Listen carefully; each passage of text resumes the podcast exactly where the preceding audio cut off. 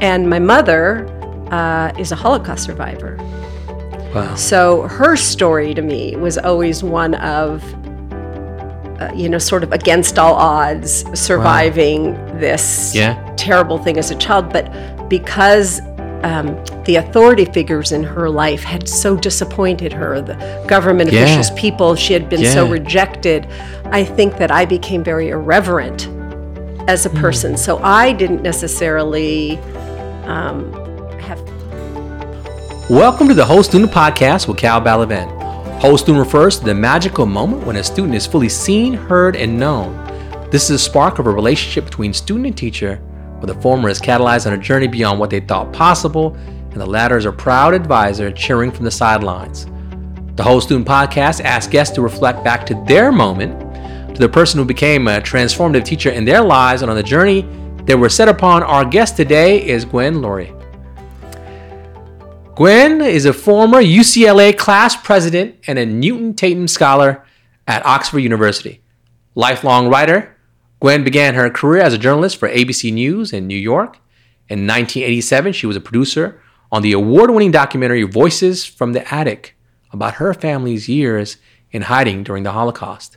She later broke into the entertainment industry, going on to work as a screenwriter for more than two decades. Gwyn's writing credits include the feature film Nine Lives, starring Gwyn's, Kevin Spacey and Jennifer Garner, The Music Never Stop, starring J.K. Simmons, as well as Roald Dahl's, Charlie and the Chocolate Factory and the BFG. Gwyn has been an active member of the Montecito Santa Barbara community since she moved there full time with her husband Les Firestein and two daughters in 2009. A decorated volunteer, she completed two terms as an elected member of the Montecito Union School Board and served as chair for the Santa Barbara County Child Safety Net Task Force. Whew, there's a lot of words there. Gwyn was a founding board member of the Partnership for Resilient Communities, a partnership created after the January 9th debris flow to help keep Montecito safe from future disasters. She co chaired the Santa Barbara Human Rights Watch Committee.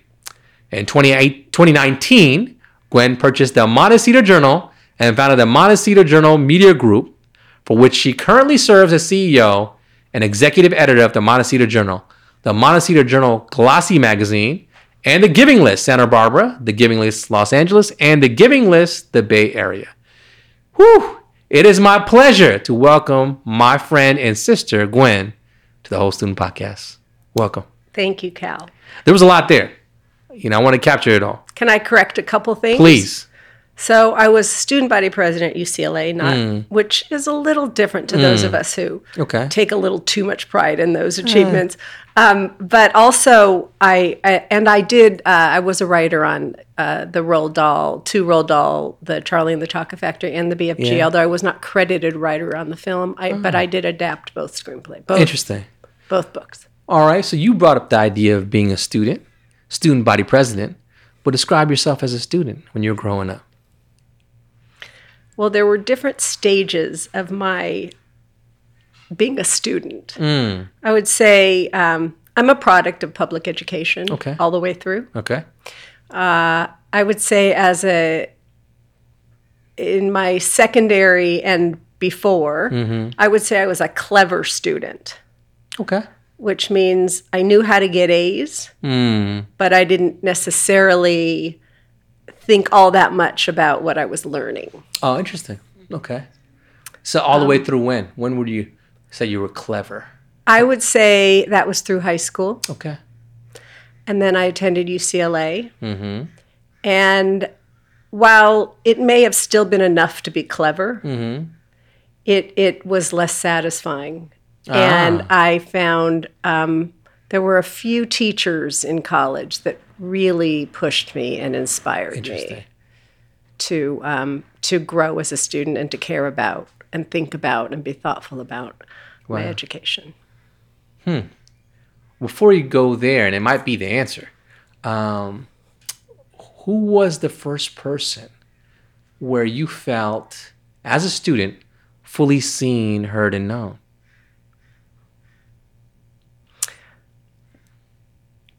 Well, first of all, in my classes, because I have many teachers in my life, and they're not all in the classroom. That's right. That's right.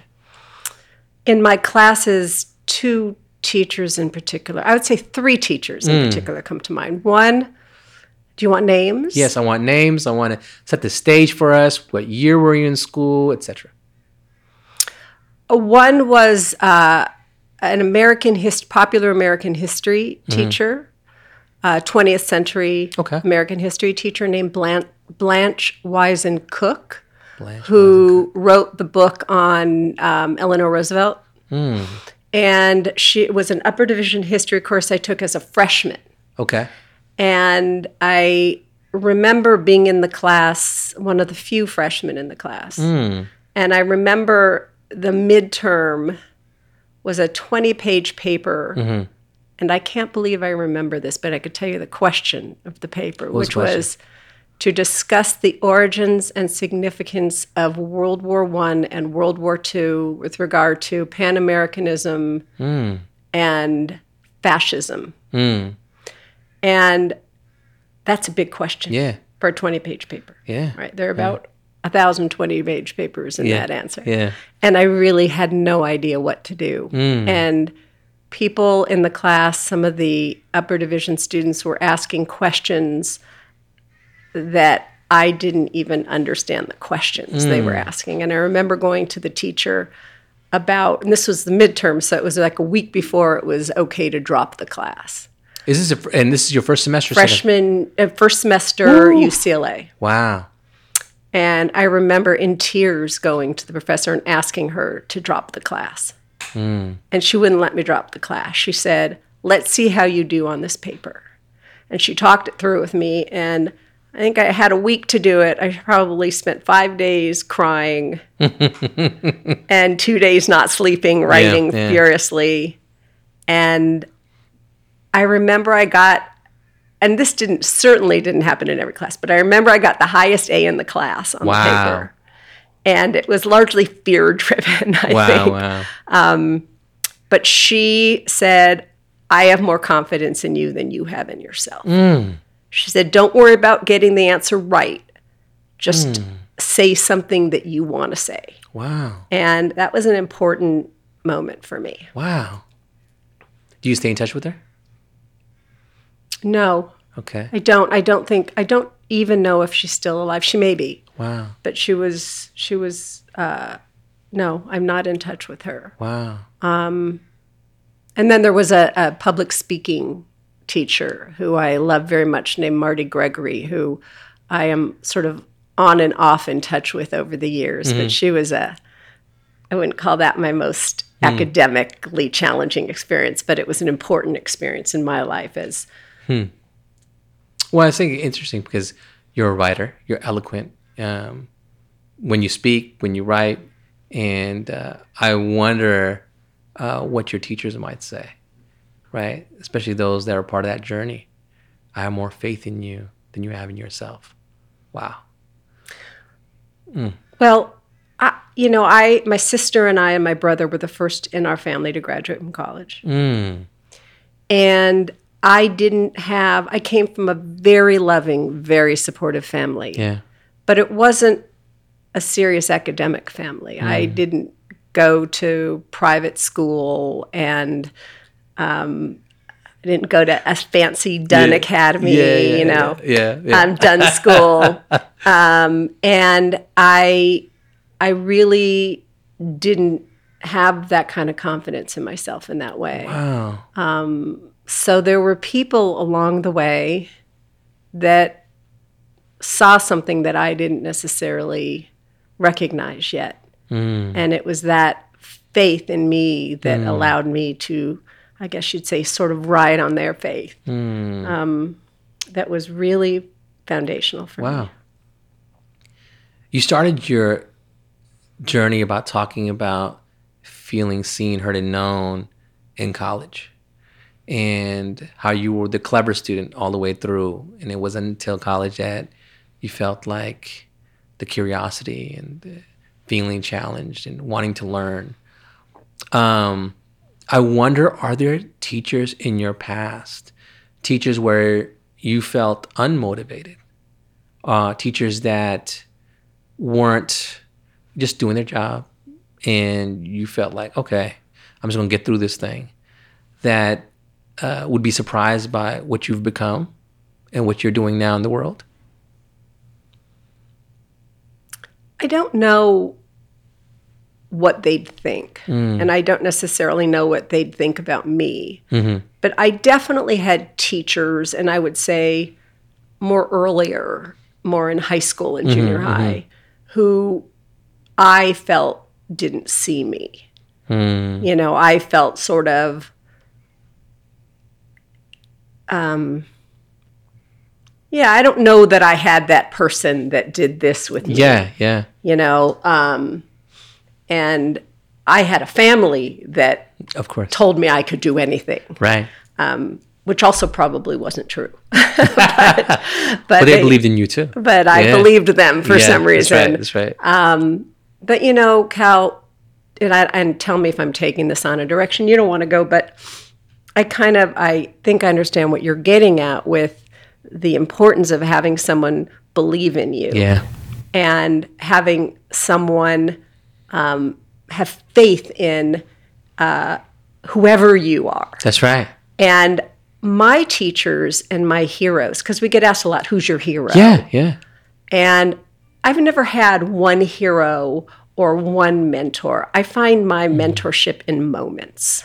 Hmm. And you're a teacher of mine. Oh, It's true. And I've had teachers, you know, my my parents have been my teacher. Yeah. My husband has been my teacher. yeah. I have many dear friends. Um, some of my investors now, I'm so blessed in my company to have investors who have Mm-hmm. Right. taught me so much about business and and courage Yeah. and doing the right thing Right. and um, taking safe chances, reasonable, Yeah. responsible risks. Yeah. Um, Wow. So I, and sometimes it's just something that someone says to me that changes my life just a little bit that I latch onto. So they may not even know. Wow. that they're a mentor or Wow. a teacher. Wow. Okay. So you're ever the student, always learning, always growing. Um, and this season's special because we're focusing on folks who are entrepreneurs. And uh, you've been an entrepreneur in so many different ways um, on the social justice side of things, uh, in terms of the news that you share, uh, in terms of the work that you're doing, and especially with what you've done with the Montecito Journal. Uh, can you talk a little bit about who's inspired you in terms of is there a teacher or someone like this in your life who helped you see the entrepreneur in yourself?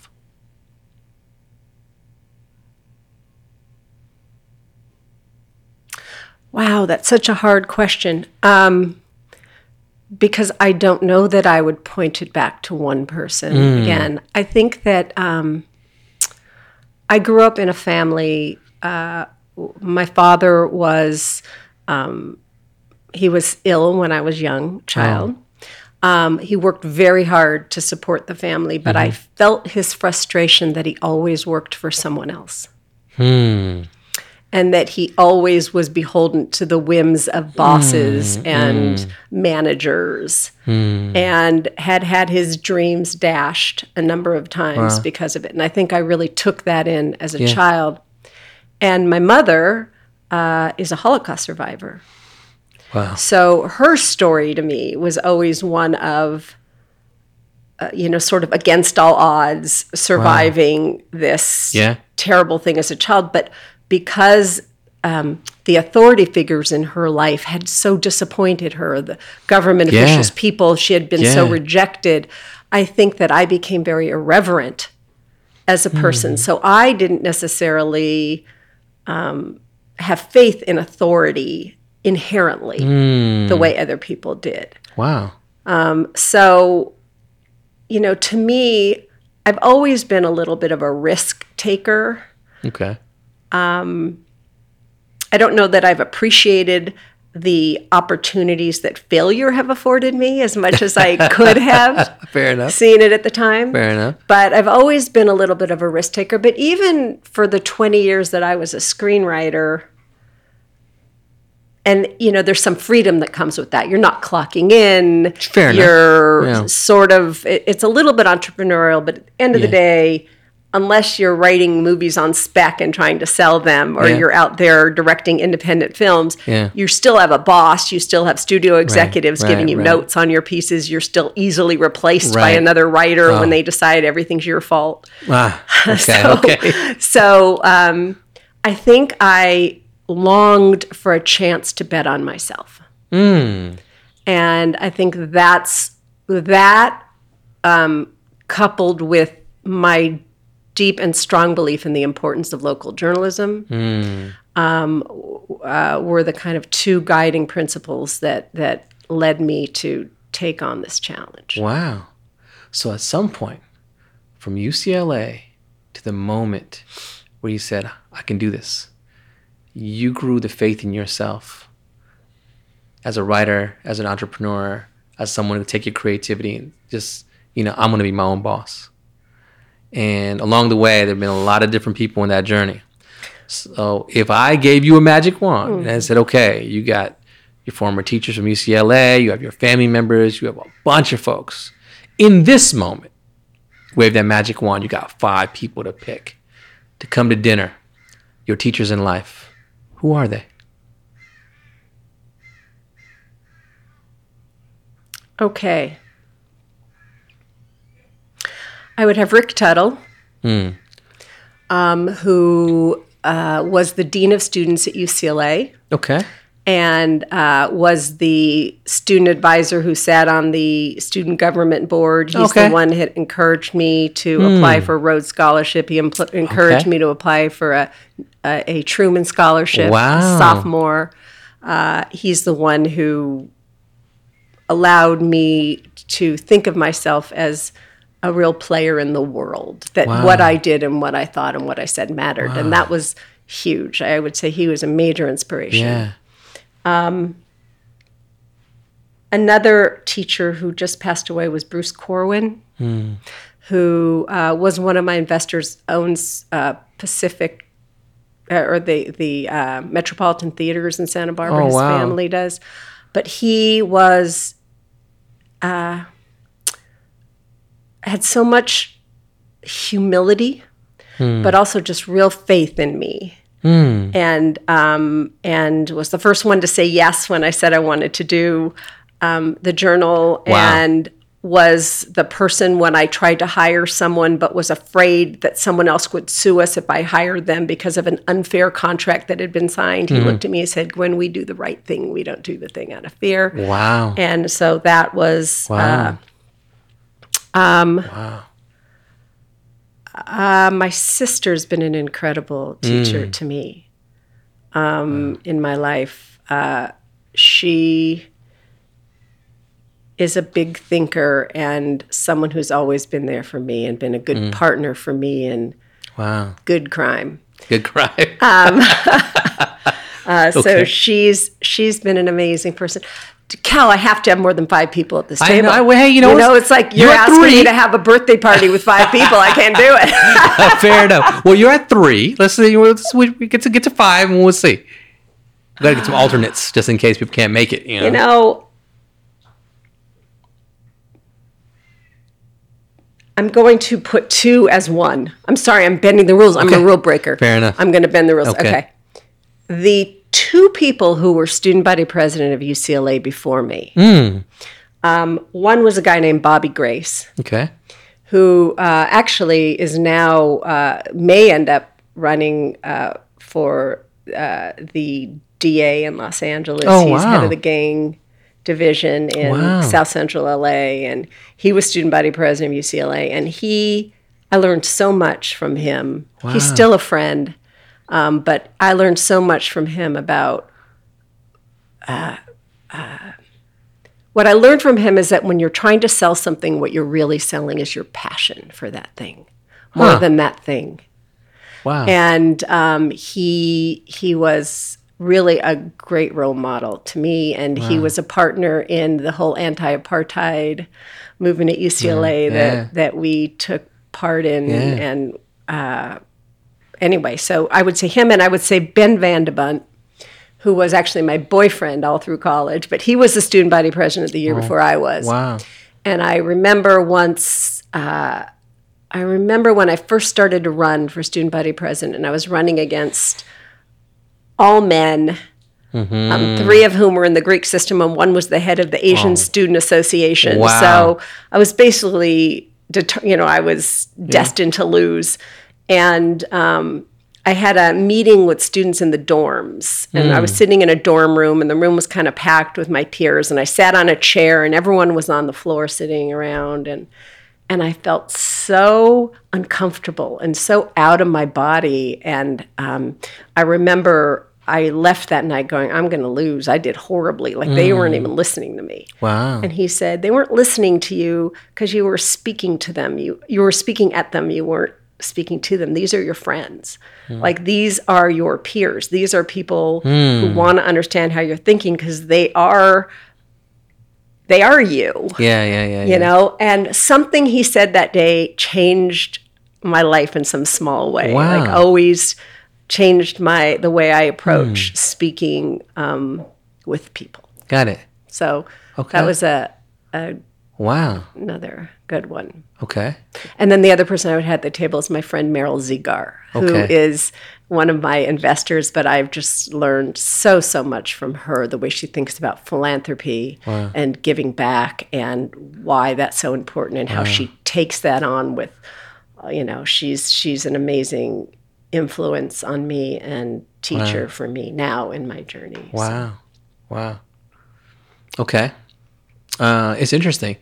You are the first person uh, on the podcast to not have any of their classroom teachers in the mix, which is interesting to me, right? Um, because the idea of seeing your whole self, you have people that saw aspects of you and gave you uh, mirrors in your life, and you've mentioned them. It's interesting to me. Um, If you If- gave me more than five, I might have someone maybe. there. Yeah, maybe, maybe fair enough, fair enough. But it's interesting to me because uh, they're sophisticated individuals at different po- moments in your life, and you were right when you said there are moments, and you brought those moments forward, and those moments are mirrors for you, right? As you're seeing, you're seeing yourself, and you're expanding who you are in the process. Can I can I um, make one point about Yeah, that? Is that yeah, okay? please. I do remember very vividly, all the way back from first grade, Mm-hmm. negative things that certain teachers said Hmm. that stuck with me and impacted me. I remember one teacher said, I remember overhearing her say she's not a good reader. Really? And you in first grade, and you overheard this. I was in first grade. We were put in reading groups, so Yeah. she wanted me to be like in a lower reading group. Oh wow! And um, I later found out after college that I was dyslexic. Wow. But um, I, I, it's interesting how the positive sticks with you, but so does the negative. Yes. And I think uh, I wonder sometimes if teachers understand. And by the way, I feel that as a parent. Of course. You know, do you do we always know how much what we say matters Wow. and sticks with our kids grade. and our students? And uh, see, that's interesting to me because here's this teacher um, who actually wasn't seeing all of you, right? Who actually reduced you to a perception that wasn't true, that didn't see below the iceberg whatsoever. And it stuck with you. That comment stuck with you. And I'm, a part of me wonders if, she, well, first of all, she probably doesn't even remember it if she's still around, right? But, uh, look at what I'm doing now, right? You know, and to have that that uh, moment with those folks that won't say they disbelieved in you, but they didn't believe in you enough. Is that fair?